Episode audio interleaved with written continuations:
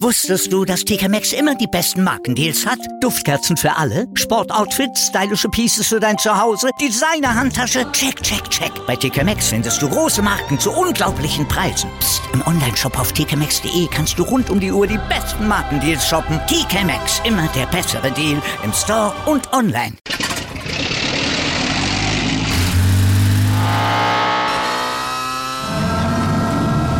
Von 0 auf 100. Aral feiert 100 Jahre mit über 100.000 Gewinnen. Zum Beispiel ein Jahr frei tanken. Jetzt ein Dankeschön, rubbellos zu jedem Einkauf. Alle Infos auf aral.de. Aral, alles super. Am heutigen Waffeltag in Schweden fragen wir uns, haben die in Bochum und alle am Fall Türkische München beteiligten Parteien eigentlich einen an der Waffel? Und wir machen uns über Ilkay Gündoğans Stammplatzansprüche in der Nationalmannschaft Gedanken. Wir erinnern an die Geburtsstunde des Golfmasters. Und wir blicken voraus auf den großen Preis von Saudi-Arabien in der Formel 1. Und damit guten Morgen zu Stand jetzt, unterstützt wie immer vom Sportinformationsdienst SID. Mein Name ist Andreas Wurm. Und ich bin Malte Asmus. Darüber spricht heute die Sportwelt. Stand jetzt. Die Themen des Tages im ersten Sportpodcast des Tages. Stand, Stand, Stand, Stand. Jetzt.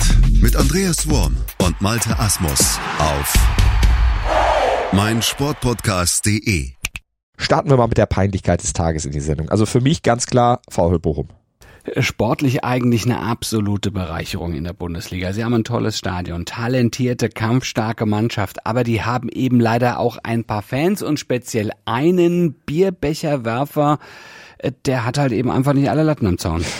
Ja, aber nicht nur das, sondern auch ein paar Clubverantwortliche. Die ticken offenbar auch nicht mehr so ganz komplett sauber, denn die haben für den aus meiner Sicht größten Image-Schaden selbst gesorgt. Jetzt im Nachhinein dann auch erst, denn statt die Strafe für diesen Becherwurf einfach hinzunehmen, die Spielwertung zugunsten von Gladbach dann einfach mal schnell und widerspruchslos zu akzeptieren, kamen die Clubchefs und ihre Juristen vor allem auf die Idee, Paragraphenreiter zu spielen. Also das Bier, wird gesagt, sei schließlich legal gekauft worden. Deshalb treffe den Verein auch keine Schuld. Das ist eine typisch juristische Argumentation. Situation. Naja, also bei dieser Paragraphenreiterei, ne, da, sind die Bochumer ja auch noch böse vom Pferd gefallen, ja, und zwar völlig zu Recht. Es war und ist eine solche Frage bislang immer so gewesen, dass Clubs für das Fehlverhalten ihrer Zuschauer gerade stehen müssen. Das ist eine Rechtspraxis, die ja auch vom höchsten Gericht immer wieder bestätigt worden ist. Es steht so einfach auch in den Statuten. Exakt. Und genau deshalb ist ja dieser Versuch von Bochum, die Punkte retten zu wollen, ja, irgendwo nachvollziehbar. Klar, man kämpft um jeden Zähler. Die brauchen ja auch jeden Zähler. Aber moralisch ist das nur einfach mal komplett zweifelhaft, sich so zu versuchen, aus der Verantwortung zu stehlen. Und du hast es gesagt, die Rechtspraxis ist, wie sie eben ist. Und daher ist das Bochumer Verhalten einfach peinlich und zerstört dann auch das Bild von diesem eigentlich spannenden, eigentlich recht tollen Club. Stand jetzt. Aktuell. Gucken wir auf die Nationalmannschaft. Vor den ersten Länderspielen des Jahres gegen Israel ist er zwar jetzt Samstag noch nicht dabei, hat ja noch Bibi-Dienst zu Hause sozusagen, aber ansonsten natürlich im zentralen Mittelfeld klar gesetzt, Josua Kimmich, aber wer spielt denn jetzt neben ihm? Naja, also die, die Kandidaten haben wir neulich ja schon benannt, Leon Goretzka allen voran oder Jamal Musiala und dann noch jemand aus der zweiten oder dritten Reihe, der, der lässt sich jetzt Flick gegen Israel vorspielen. Ja, mach, mach ein kleines Schaulaufen. Ja. Genau, da haben wir noch Außenseiter wie Julian Weigel, Maximilian Arnold, Anton Stach, aber wir haben da noch einen vergessen. Den darf man eigentlich gar nicht vergessen, aber der hat sich jetzt im Kicker selbst nochmal lautstark ins Gespräch gebracht und eine, ja, ich muss spielen Ansage gemacht. Ilkay Gündoğan. Wenn ich fit und in Form bin, dann habe ich genügend Selbstbewusstsein zu sagen, ich muss spielen. Das sagte Gündogan, aber das sagen natürlich auch alle anderen Kandidaten. Was meinst du, wer sollte denn spielen? Also ich würde mal sagen, in der Pole Position würde ich Leon Goretzka sehen. Mhm. Ist dynamisch, ist robust, wenn er gesund ist. Und stand jetzt kämpft er sich zwar nach Patellasehnenproblem noch zurück, aber er und Kimmich, die sind eben auch bei Bayern Partner, die beiden sind eingespielt, da sollte es dann auch keine Anpassungsprobleme geben, wenn die Nationalmannschaft dann ruft und wenn man gemeinsam dort aufläuft. Und ja, Musiala, für den trifft das natürlich auch zu, denn der gibt ja momentan bei Bayern durchaus überzeugend den defensiveren Part in der Zentrale. Und ja, auch Flick hält den ja auch für eine durchaus praktikable Idee. Mhm. Naja, also äh, der hat äh, Musiala ja auch ihn jetzt erst kürzlich wieder gelobt, ne? Schlau im Zweikampf, kriegt immer einen Fuß dazwischen, also kann den Ball auch immer mal dem Gegenspieler wegklauen. Bei Ballbesitz ist er eben auch stark, aber das ist Genoa natürlich auch, zeigt er regelmäßig bei Man City einer der besten Clubmannschaften Europas. Ne? Also da ist er in, in den großen Spielen ja auch in der Regel immer dabei. Ja, genau. Und er ist vor allen Dingen im Kader der Nationalmannschaft aktuell derjenige mit den viertmeisten Länderspielen. Also von daher natürlich absolut verständlich, dass er da auch Ansprüche laut anmeldet. Und er hat ja auch in den letzten zwei Länderspielen des Jahres 2021 zusammen drei Tore gemacht. Das ist ja auch mal ein Statement, auch wenn die mhm. Gegner jetzt nicht so stark waren. Aber er hat gesetzt, dieses Statement, hat die Tore gemacht und er kann eben im zentralen Mittelfeld auch relativ flexibel eingesetzt werden kann, weil er eben sehr erfahren ist, alles auch schon mal gespielt hat. Er sagt aber, er braucht immer so eine gewisse Anlaufzeit, eine gewisse Eingewöhnung. Daher würde er gerne im Vorlauf schon recht deutlich wissen und recht früh wissen, welche Rolle er denn einnehmen wird oder einnehmen muss, damit er sich auch auf dieses Anforderungsprofil einstellen kann, damit er das alles verinnerlichen kann, die Abläufe, die damit zusammenhängen und sich dann nicht immer wieder neu orientieren muss. Äh, das sagt er, das liegt ihm nicht so. Hm, das hat er so im Kicker gesagt, aber Gündogan hat auch klargestellt, dass der sein Ego hinten anstellen werde und nicht direkt schlechte Stimmung verbreiten werde, sollte er doch auf der Bank sitzen müssen. Ja, er ist ja auch kein Lautsprecher und er will sich natürlich auch die Chance auf einen großen Titel möglichst nicht verbauen. Er hat ja zwei Champions League Finals schon mit verloren. Ja, und mit der Nationalmannschaft, da war ja bisher bei ihm auch nicht alles so wirklich Gold, wenn wir nochmal an die letzte EM denken. Top und Flop. Top des Tages ist Gareth Bale. Der gehört bei Real Madrid ja meist nur zur zweiten Garde. Für Wales ist er aber ein absoluter Ausnahmespieler und er schoss mit einem Doppelpack seine Nationalmannschaft gegen Österreich beim 2 zu 1 Sieg ins Playoff-Finale ums WM-Ticket. Flop des Tages ist dagegen Italien, denn die müssen wie schon 2018 auch 2022 die WM am Fernseher angucken. Gegen Nordmazedonien, da unterlagen sie mit 0 zu 1 durch einen Gegentreffer in der Nachspielzeit und warten nun schon seit 2014 auf ein WM-Spiel und seit 2006, da standen sie schon in keinem K.O.-Spiel mehr bei einer WM-Endrunde. Traurig. Stand jetzt aktuell. In der dritten Liga gab es gestern einen heftigen Paukenschlag. Türkgücü München kann den laufenden Spielbetrieb nicht mehr finanzieren und stellt mit Ablauf des Monats März den Spielbetrieb komplett ein. Das ist ein wirklich einmaliger Vorgang im deutschen Profifußball. Ja, nach Paragraph 55a der DFB-Spielordnung werden alle Türkgücü-Spiele aus der Wertung genommen und die Münchner stehen somit als Absteiger fest. Das sind jetzt erstmal die Konsequenzen. Dazu kommt ja noch, dass natürlich alle Mitarbeiterinnen und Mitarbeiter des Vereins auch betroffen sind. Also die verlieren ja auch ihre Jobs. Ja, und es hat auch natürlich alles massive sportliche Auswirkungen auf die Tabelle und damit auch auf das Ab, vor allem aber auch auf das Aufstiegsrennen. Hm. Ja, und das wäre vor allem dann wieder kein gutes Licht auf Türkgücü zum einen, aber auch nicht auf die Liga und auch gar nicht auf den ausrichtenden DFB, denn dass ein Verein im laufenden Spielbetrieb ausscheiden muss, das schadet natürlich dem Ansehen der Liga total. Das ist einer Profiliga nun absolut nicht würdig und da muss man schon mal fragen, was bei der Lizenzierung da so schiefgelaufen ist, wie die Regularien des DFB sowas überhaupt möglich machen, dass auch die Personalkosten bei Türkgücü binnen weniger Monate in der dritten Liga von drei auf fünf Millionen plötzlich ansteigen können. Also vor allen Dingen dann, wenn auf Basis anderer Zahlen mal die Lizenz erteilt wurde.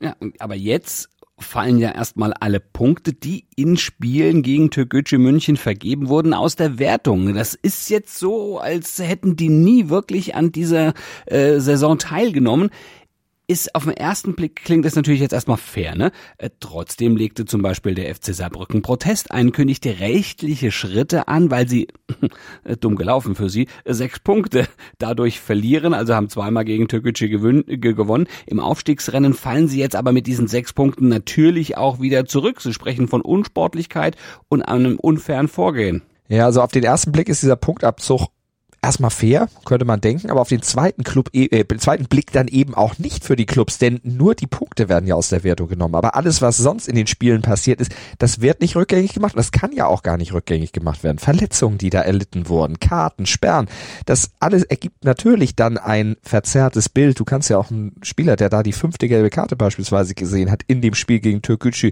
dann nicht rückwirkend auch dieses Spiel, was danach kam, wo er gesperrt war, wiederholen. Also da hängt ganz viel dran und an solchen Dingen, die da eben passiert sind, auch Verletzungen, es stand jetzt natürlich nichts mehr zu ändern. Und auch wenn die Punkte behalten worden wären und man jetzt gesagt hätte, okay, dann werden ab jetzt alle ausstehenden Spiele als Sieg für den Gegner gezählt gegen Türkgücü, wäre ja auch niemandem geholfen, weil das wäre dann auch wieder eine Art Wettbewerbsverzerrung. Aber ganz klar, der DFB muss für solche Fälle jetzt mal klare Lösungen finden. Vor allem auch, damit sowas überhaupt gar nicht erst wieder passiert. Also diese Lizenzierungsauflagen, die müssen deutlich gestrafft und deutlich gestärkt und kontrolliert werden mehr. Heute in der Sportgeschichte. Heute jährt sich der erste Turnierabschlag ever beim Masters in Augusta. Und zwar zum 98. Mal. Am 25. März 1934 hatte Bobby Jones in seinem neuen exklusiven Golfclub im Bundesstaat Georgia, hat er dort die äh, ersten Gäste zum Turnier eingeladen. Jones das ist einer der besten Golfer seiner Zeit gewesen. Der hatte nach der Karriere dann in Georgia eben einen Platz entworfen. Eigentlich wollte er da die US Open ausrichten, aber das klappte nicht und daher schuf er mit seinen Mitstreitern dann einfach ein neues Turnier, nannte das Ganze US Masters. Ja, und das ist seitdem ein ganz eigener Mythos. Wenn es einen Golfplatz im Himmel gibt, dann ist es Augusta National, sagte der dreimalige Gewinner Gary Player mal. Und ähm, keiner würde ihm da tatsächlich widersprechen wollen. Die blühenden Azaleen, das manikürte Grün, die außergewöhnlichen Bedingungen an der Magnolia Lane. Ja, das ist alles schon extrem besonders, sehr gediegen und das ist alles auch schon irgendwo toll. Und da kommt dann natürlich auch noch die legendäre Amen Corner dazu, die wohl berühmteste Löcherfolge der Golfwelt, Löcher 11 bis 13, an denen sich das Turnier oftmals dann eben auch entscheidet. Ja, und wer hier gewinnt, darf sich seit 1949 das Green Jacket überstreifen, bekommt dann ein lebenslanges Startrecht und bestimmt, wir hatten hier bei Stand jetzt auch schon sehr ausführlich darüber gesprochen, haben uns ein Lieblingsmenü ausgesucht, das Menü eben für das Champions Dinner im darauffolgenden Jahr. Das alles hat Tradition und ähm, ja, in Augusta werden Traditionen einfach ganz, ganz groß geschrieben ja, das ist alles schon total elitär da und genau das, äh, also diese Einführung auch eigener Regeln und der ganz speziellen Geflogenheiten, die da eben so praktiziert werden, das führt dann auch immer wieder zu Kritik, schon seit Jahrzehnten. Also alte weiße Männer waren ja auch lange im Augusta National und der Sieg erst 1975, da wurde Lee Elder als erster Schwarzer dann eingeladen zum Turnier und erst in den 2010ern dann Condoleezza Rice als erste Frau aufgenommen. Muss man sich mal vorstellen. Ne? Das, das 2010er Jahre, das also als wären wir in der Steinzeit. Über dem schillerndsten Golfturnier der Welt schwebt in vielerlei Hinsicht auch der Geist der Vergangenheit und das eben nicht nur im Positiven. Stand jetzt aktuell. Und nicht nur positiv ist auch in dieser Woche das Formel 1 Rennen in Saudi-Arabien. Nur eine Woche nach dem Saisonauftakt in Bahrain geht's jetzt also dann etwas weiter südlich, dann noch weiter und wieder zur Sache. Über die Fragwürdigkeit dieser Veranstaltung, da haben wir gestern ja schon ausführlich gesprochen. Naja. Ja, heute schauen wir mal sportlich drauf, ne, auf dieses, auf dieses zweite Saisonrennen, das auf der Piste sicherlich einiges zu bieten haben wird, denn der Stadtkurs in Jeddah, der ist wirklich ultra schnell, aber es ist auch wieder Nachtrennen, daher eine besondere Herausforderung für alle Fahrer und ihre Boliden. Wer würdest du diesmal als Favorit, also wen würdest du als Favorit da ansehen diesmal? Also nach allem, was wir letzte Woche bei der Wiederauferstehung von Ferrari quasi erlebt haben, würde ich mal sagen, also Wahnsinn. genau die, denn die hatten mit Charles Leclerc und äh, Carlos Sainz die beiden Erstplatzierten gestellt und ja auch das schnellste Auto und den besten Motor im Feld gehabt. Und ich kann mir nicht vorstellen, dass sie diesen Vorsprung in nur einer Woche dann auch wieder verloren haben könnten. Aber muss auch sagen, Red Bull traue ich schon zu, dass sie die Probleme mit der Zuverlässigkeit letzte Woche, als beide ja nicht ins Ziel gekommen sind, in dieser Woche durchaus ausgebessert haben könnten. Von daher denke ich, Max Verstappen wird die Ferraris auf jeden Fall angreifen. Naja, schnell waren sie ja, ne? Also, aber du hast gerade gesagt, die Zuverlässigkeit hat so ein kleines bisschen gefehlt. Ausfallen ist schon Höchststrafe. Was hältst du von Mercedes? Was, was, was denkst du, was ist bei denen möglich? Holen die jetzt in diesem Rennen auf? Ja, die hatten letzte Woche ja große Probleme mit diesem Bouncing auf der Strecke gehabt, also diesem Gehüpfe. Und der W13, der hat auf der Geraden da natürlich schon ein bisschen gehüpft. Im Vergleich zu den Testfahrten war das zwar schon weniger, aber diese Lösung, die Mercedes gefunden hat, um dieses Bouncen etwas einzudämmen, die war jetzt auch nicht befriedigend, denn die hat letztlich auch Speed gekostet. Und äh, damit haben sie eben Boden verloren, speziell auf die Ferraris äh, auf Red Bull ja letztlich nicht, aber nur weil die eben ausgefallen waren. Aber wenn die durchgekommen wären, dann hätte Mercedes da keinen Podiumsplatz und keinen vierten Platz eingefahren. Also die Probleme, die Mercedes hat, sind schon recht groß und dass die in einer Woche behoben werden konnten, das glaube ich nicht. Das halte ich nicht für realistisch und auch der Optimismus bei Mercedes, zumindest der, den sie nach außen tragen, der ist eigentlich gar nicht da. Zumindest ist er nicht besonders groß. Also um ganz kurz deine Frage zu beantworten, nee, ich glaube nicht, dass sie viel aufholen werden. Naja, und sie können auch nicht damit damit umgehen, in so einer Position zu sein.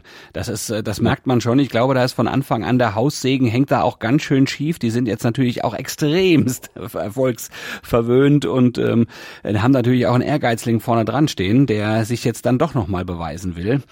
Also, wie positiv siehst du aus deutscher Sicht dieses zweite Rennen? Was mit Sepp Vettel und mit Mick Schumacher? Also bei Vettel sehe ich sehr positiv, leider, weil sein Corona-Test immer noch positiv ist und er stand jetzt eben dann nicht wird starten können. Das ist schon sehr, sehr bitter, zwei Saisonrennen dann eben aussetzen zu müssen. Nico Hülkenberg dürfte es freuen, der darf dann erstmal wieder fahren, äh, müsste dann natürlich besser fahren als letzte Woche.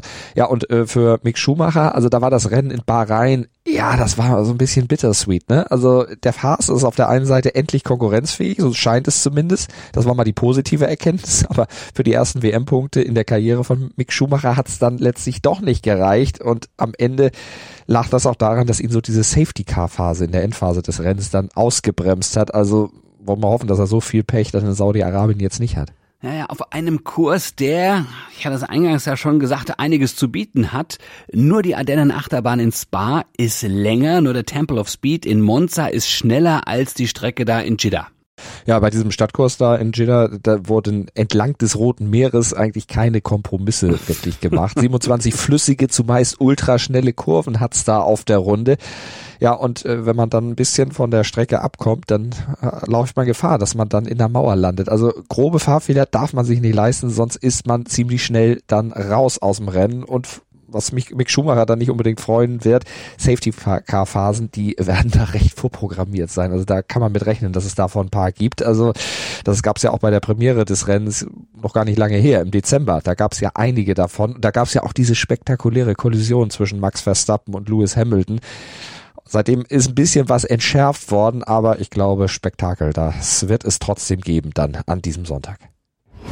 Das bringt das Sportwochenende. Stand jetzt. Und das ist natürlich dann etwas, was dieses Sportwochenende auch prägen wird. Ansonsten, heute spielt die U21, die A-Mannschaft am Samstag, aber speziell U21 hat zahlreiche Corona-Ausfälle und Verletzungssorgen zu beklagen. Du bist ja dabei bei der U21 heute. Gegen wen spielen die denn? Ja, ja, ich, ich melde mich quasi hier aus dem Aachener Tivoli. Gegen Lettland geht es heute in der EM-Qualifikation. Acht fallen aus. Acht Spieler fallen aus. Sieben konnten nachnominiert werden. Darunter sind fünf Debütanten. Und es ist ein ganz, ganz wichtiges Spiel, denn ähm, der Gruppensieger und der beste Zweite kommen automatisch in die Endrunde 2023. Aber Jetzt sind wir 15 Punkte, äh, punktgleich mit Israel, die dann der nächste Gegner sein, sind am Dienstag. Also da darf sich das Team von Neu U21 Trainer Antonio Di Salvo keinen Ausrutscher erlauben. Das ist schon passiert gegen Polen, da gab es ein 0 zu 4. Also Anstoß ist heute um 18.15 Uhr. Ich bin dabei, ihr gerne auch auf Pro7 Max. Also unbedingt einschalten, vielleicht hört ihr, vielleicht seht ihr Andreas. Wäre ja auch mal, mal was. Ne? Mal, mal gucken im wahrsten Sinne, ja. Und hoffen wir auch, dass er nicht ausrutscht, aber ich glaube, Glatteis wird es nicht geben. Aber bei der Eiskunstlauf-WM in Montpellier, da ist Ausrutschen natürlich auch verboten. Da geht's dann auch an diesem Wochenende noch weiter. Und bei den Skispringern, da findet heute und am Wochenende das Saisonfinale beim Skifliegen in Planitzer statt. Und da geht's für Karl Geiger ja noch um was. Ja, nämlich äh, um nichts Geringeres als um den Gesamtweltcup. Mit 66 Punkten Rückstand auf Spitzenreiter Ryoyo Kobayashi geht Geiger ins Finale.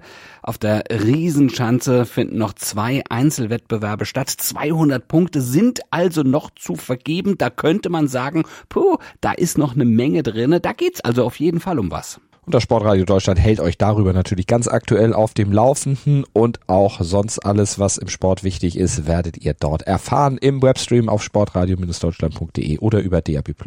Ja, und wir zwei sind dann am Montag wieder in alter Frische für euch da im Podcatcher eurer Wahl oder auf meinsportpodcast.de. Wir haben für euch Sport für die Ohren rund um die Uhr dort. Klickt euch einfach mal durch. Schönes Wochenende bis Montag. Gruß und Kuss von Andreas Wurm und Malte Asmus.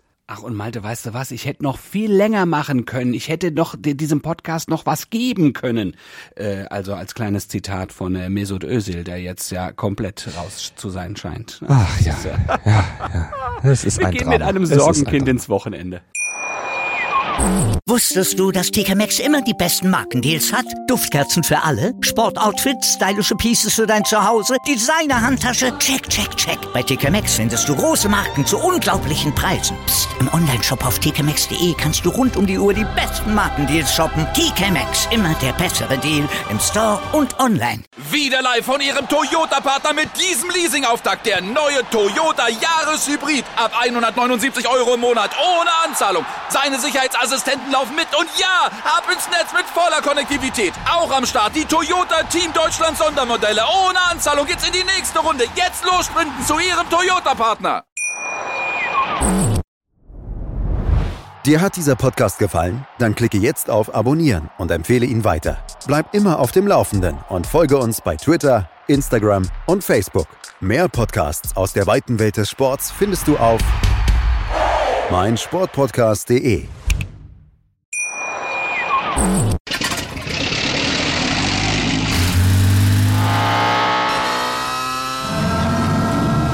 Von 0 auf 100.